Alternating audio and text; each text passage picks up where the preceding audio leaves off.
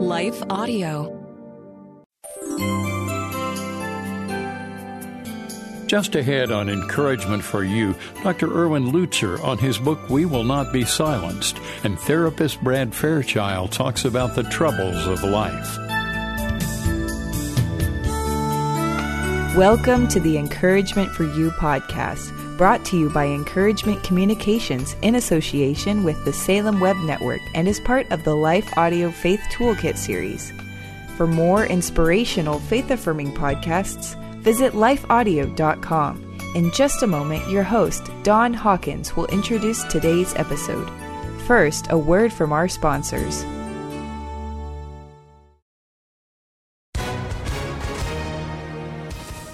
Everyone. If you've been injured in an accident that was not your fault, listen up. We have legal professionals standing by to answer your questions for free. Call now and find out if you have a case and how much it's potentially worth. Call 800 497 4410. I'm here with spokesman John Wolf. So, John, tell everyone listening who should call right now. Well, Maria, first off, thank you for having me here. It's always nice to answer the listeners' questions. Now, as far as who should call in, anyone who's been injured in an accident and think you deserve compensation, give us a call right now. 800 497 4410. You'll find out if you have a case and how much it's potentially worth. Thanks, John. You heard it, folks. Take advantage of this opportunity and call now 800 497 4410. Advertisement sponsored by Legal Help Center may not be available in all states.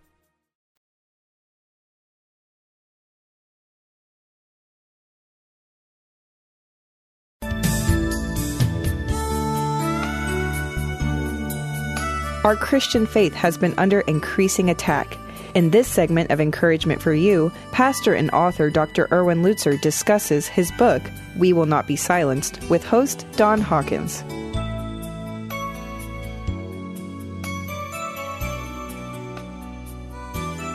Dr. Erwin Lutzer is pastor emeritus of the Moody Church in Chicago, where he served as senior pastor for 36 years. He's an award winning author of numerous books speaks on three nationwide radio broadcasts, and Erwin and Rebecca have three grown children, eight grandchildren. So glad to be with you again, Don, and thank you so much for your ministry.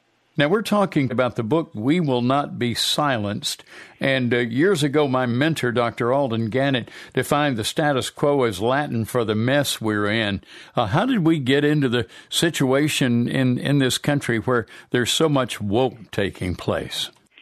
Several cultural streams. You know, in my book, I point out that uh, cultural Marxism says that we can capture the culture and we can make it Marxist without a revolution like happened in China and in Russia. And we can do it by taking one institution at a time. Mm. It's called the march through the institution. So you have that stream which of course influences our view of race, it influences our view of freedom of religion and uh, the lack of freedom of religion. All of that is one of the streams in our culture.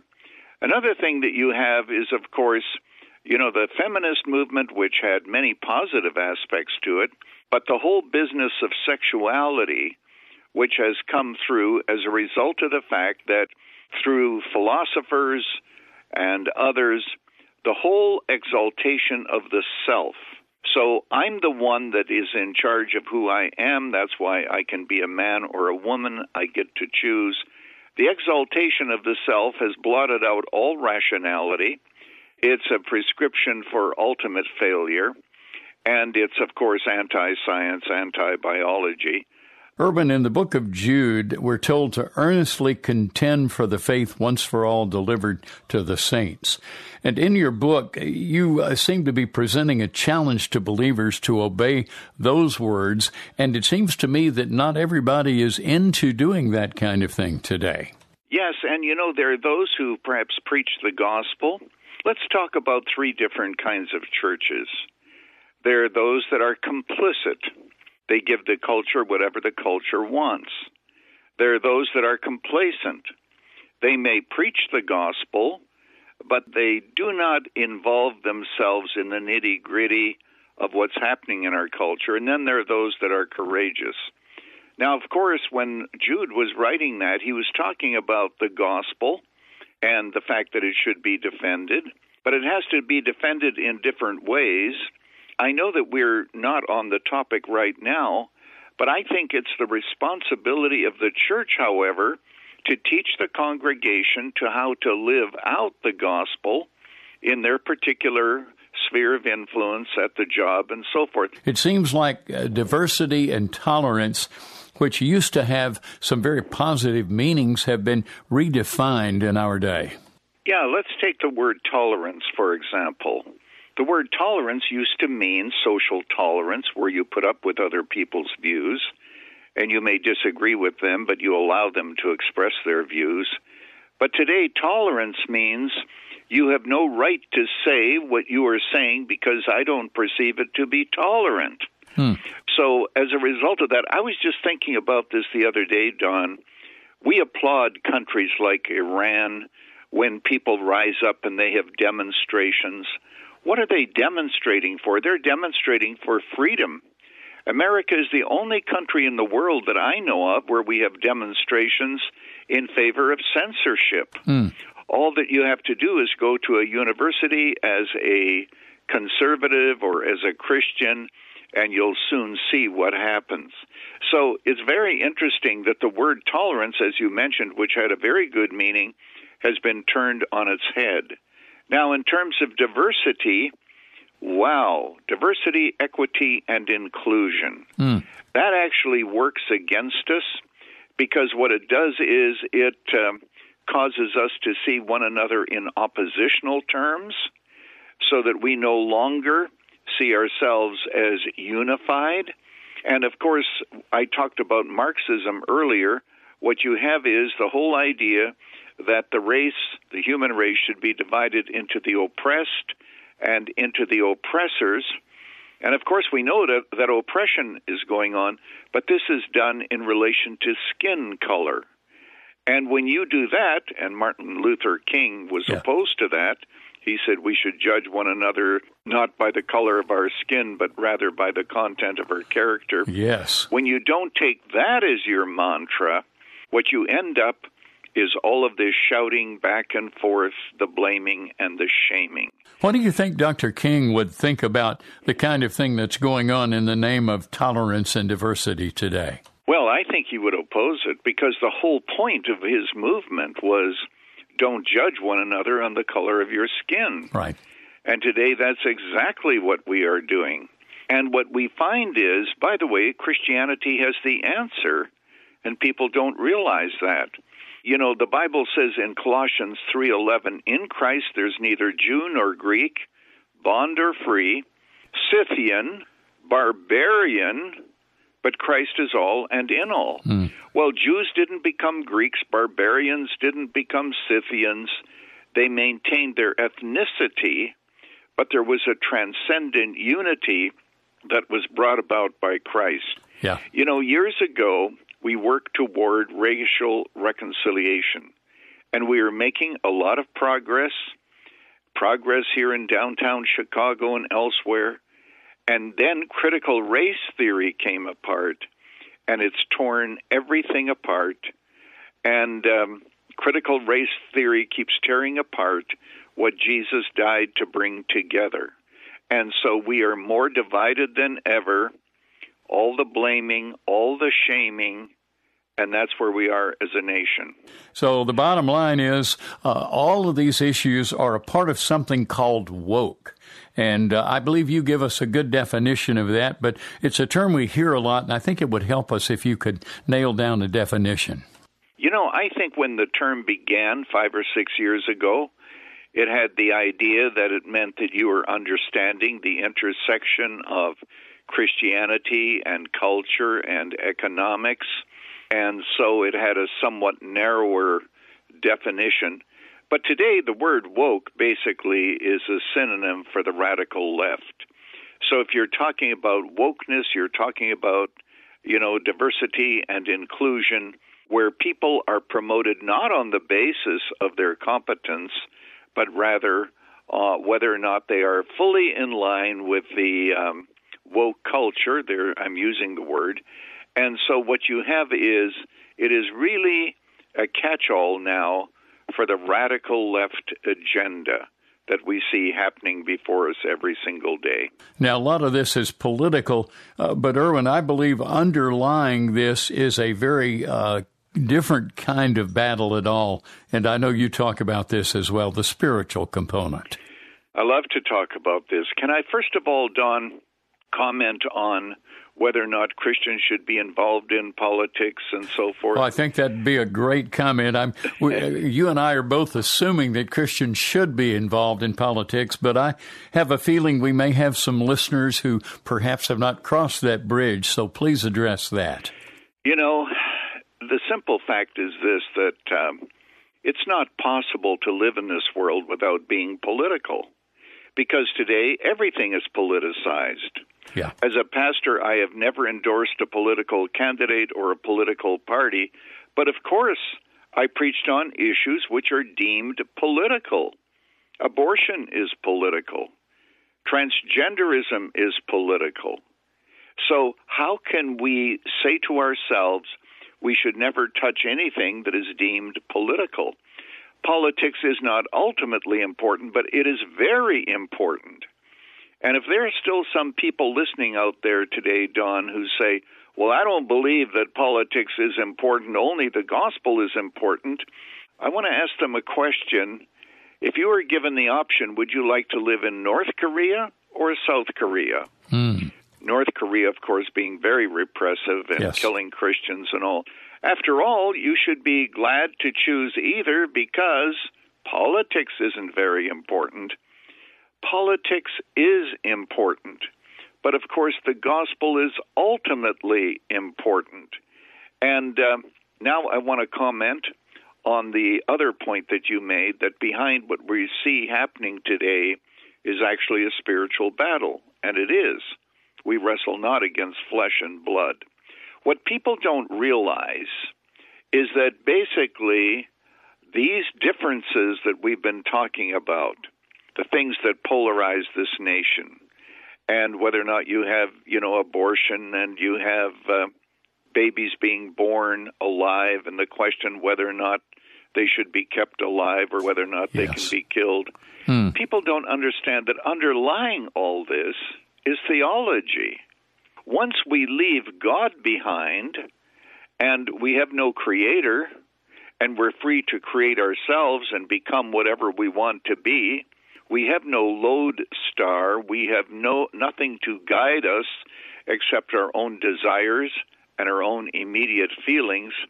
That's why we are in such trouble. That's why so often today you find young people drifting off, of course, into the woke culture because the woke culture says that I can be my own God. I'm answerable to no one except myself. Now, think about that. If you're lost in a city and you have a compass, you know which direction is north and you can figure out the other directions from there. But let's suppose you have a compass, but you have a magnet in your backpack. Hmm. So your compass points only at you. Wow. You have no idea if you're going in circles. You have no idea whether you're going east, west. You have no reference point. And that describes today's generation. You know, whenever we deal with these issues, uh, invariably there are people who have pain and hurt, and, and, and that's certainly an appropriate thing for us to uh, to address in this context. Well, exactly. And what people need is help to make it all the way to the finish line. And sometimes we stumble along the way. Sometimes we forget which direction we're running. And so what we do is we pause and we connect with people. I've often been reminded of the tremendous power of God in the life of a woman in John chapter 4. Yes. When Jesus speaks with one woman who'd had a series of bad marriages and was now living with a sixth man without marriage, having messed up her life, and maybe it's not that she messed it up, others might have messed it up for her. But Jesus spent time with her, and that was time that was well spent. She goes back, she tells the villagers, Here's a man who told me everything I ever did, and they knew what she had done. And they said, if that's the kind of man this must be, he must be the Messiah. And they believed. So, in the midst of our busy world where we're talking about the big ideas of our culture, let's never lose sight of the fact that there are hurting people out there who need our prayers, our love, and our encouragement. We'll be back with more after a brief word from our sponsors. And don't forget to listen for Don's live weekend talk show, Encouragement Live Heard Saturdays at 7:05 p.m. Central Time on American Family Radio and other radio stations around the country, as well as on the worshipchannel.org.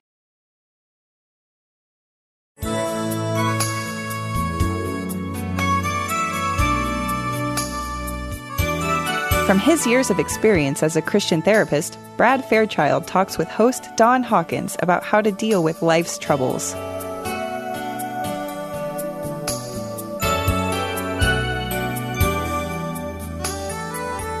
Brad, some of those responses when trouble comes, talk about them. Okay, do you run? Uh, so many people want to just run away from their problems, and that can take different forms for different people.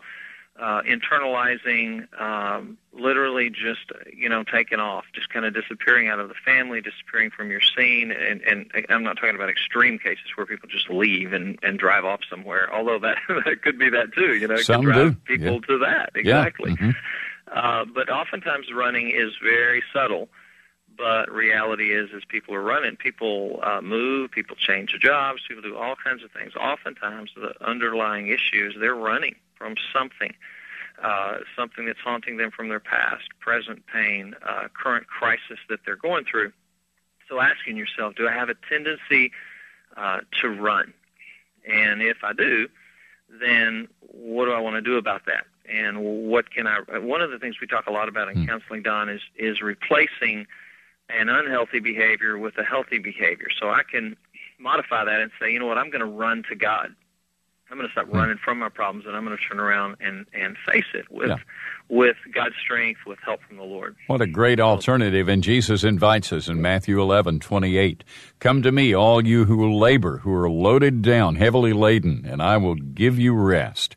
And so we can run to Him instead of running away from our problems. Another one is, do we fight? Well, some people are just fighters, man. I mean, Hmm. Yeah. just look at them, right, and they're ready to fight you. You know, Chip on their shoulder, yeah. right. Problem comes, and they're fighting everybody they know. You know, arguing with their spouse, and you know, maybe physically fighting, arguing with their bosses, coworkers. Just do we fight? Another one is blame, and blame. Oh, Don, and I know you know. Oh, you've been yes. in ministry a long time, but blame is so incredibly toxic and incredibly damaging. Yeah. We can be in an attitude of blame towards people. Again, this is kind of a theme in my thinking, and not even be aware that we're blaming. We may not say it's your fault, Yeah. but we may imply that it's your fault. We're having these problems because you've done such and such. Uh, if you wouldn't act such and such a way, then I wouldn't feel the way I feel.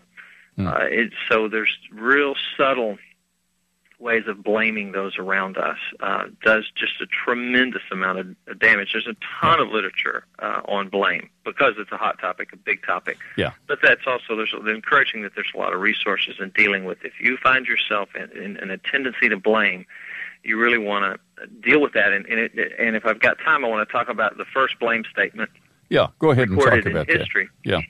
And I love this because, uh, you know, God created Adam and Eve, and there they are in the garden, and they they eat the fruit, and you know, he finds the fruit, and she eats it, and hey, this is good, have some, and he eats it. Yeah. So God shows up, he looks at Adam and says, "What have you done?"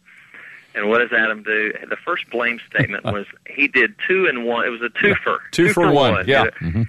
the woman blaming the woman that you Yeah. gave me blaming But blames the woman, that, and that woman that you gave me and he blames God, he blames the woman as well.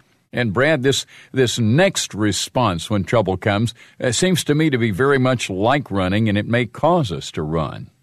That's exactly right, and it's fear. And I think fear is such a normal uh, human response. And I look at uh, Jehoshaphat, king of Israel, in Second Chronicles chapter twenty, and the the watch people from the watchtower came running to him and said, "There's a massive army coming to us," and and it was they were way outnumbered. And it says, "And Jehoshaphat was greatly afraid. But then it says, and he turned his attention Yeah. to seek the Lord, proclaim the fast, Yeah. and prayed. And so, you know, it's, we're going to feel fear. That's fine. But but it's the walking in fear. It's the what do we do with that? Do we turn to the Lord immediately, Yeah. or do we get frantic and start trying to solve the problem and do all kinds? Yeah. You know, we're spinning our wheels, and Yeah. it's like God's going, whoa, whoa, whoa, whoa. Yeah, we're going to do some problem solving, but you need to stop and focus on me first. So getting Hmm. Fearful is another one. Yeah, and and very similar to that, I think uh, that uh, sort of running away from the problem uh, is your next category of response when trouble comes. You bet, and that is alcohol and drug abuse. So, do, do, do you tend to drink alcohol or abuse drugs? And you know, this is one that can be real subtle as well. I've had many clients over the years, and trouble comes, and I'll begin to ask them about their drinking, and they may be reluctant, but they'll be like, you know, yeah, I I have been drinking a lot more lately since I've. it's like, okay, that's Yeah. potentially a problem area. Uh, so, you know, if that becomes a problem for you or is a problem for you, again, we, we strongly encourage you to seek help. But also, if, if just looking ahead, know that that can potentially be a problem. I think people think, oh, it won't be a problem for me. Not, you know, I'll be fine. You know, so whoa, whoa, whoa. If there's trouble in your life and you're starting to drink, and especially if you're starting to drink more, then it's like yeah, that's already becoming a problem. Yeah, it's time to It's recognize escape. it. It's running. Yeah, we're running away, and and it's so easy to do that. And and there are other ways to run as well. Acting out sexually is another one you've identified in your outline. Right, and I look at both of those as addictive type behaviors, and we could add, you know, we could go on and on of different Sure. addictive type behaviors. Oh, yeah. um, but acting out sexually, Pornography um, would certainly fit that category. definitely, Yeah. definitely. Uh, but looking at the whole picture of addictions and what do you have a tendency to be drawn to, what do you have a tendency to be addicted to, and if trouble comes, when trouble comes, I mean, when trouble comes, then Yes. what are you doing? Do you find yourself moving towards that? So Yep. that's another like, uh oh. I mean, in, in a lot of this, it's it's not going away without seeking help. You Yeah, got and- to got to got to Yeah. seek help. And Brad, the next one is an addictive behavior as well, immersing yourself in business, busyness, becoming a workaholic. That's right. And you know, we're that's the problem of our age right now. Yep. We're all busy. And uh and so busyness, man, and, and a lot of times, you know, it can be busyness in the church, you know, oh, but I'm Oh. ministering, I'm doing Yes, this, I'm, right. you know, and, and Serving people, I've God. seen people Mhm. burn themselves out Yeah. serving God, and it's the Martha Mary thing where Yeah. Mm-hmm. Martha's just working, working, and she's all frantic and she's upset because not everybody's carrying the load and helping Yeah. enough, and God's going, no, no. She's just like, whoa, whoa, whoa Martha, Martha, Yeah. Martha, settle down. Yep, you're Focus troubled and me. anxious about many things, but you've neglected the one thing that really matters.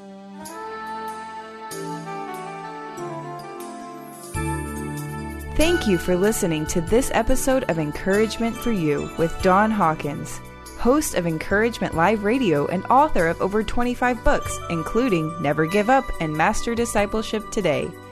You can find more about Don and his books at encouragementlive.org. Encouragement for You is a production of Encouragement Communications with the Salem Web Network and lifeaudio.com. Editing by Phil Giebers, production by Elizabeth Andrade. If you enjoyed what you heard today, we'd love for you to head over to your favorite podcast app and leave us a review. It really does help people find us. Let me take just a second to thank the team at Life Audio for their partnership with us on Encouragement for You. If you go to lifeaudio.com, you'll find dozens of other faith centered podcasts in their network. They've got shows about prayer, Bible study, parenting, and more. Stay encouraged and join us next time for Encouragement for You. Dr. Lauren DeVille, a practicing naturopathic physician in Tucson, Arizona. In my podcast, Christian Natural Health, my guests and I discuss topics ranging from nutrition, sleep, hormone balancing, and exercise to specific health concerns like hair loss, anxiety, and hypothyroidism. I'll also interweave biblical principles as they apply throughout the podcast because true health is body, mind, and spirit. Listen to Christian Natural Health for free at lifeaudio.com or on your favorite podcast platform.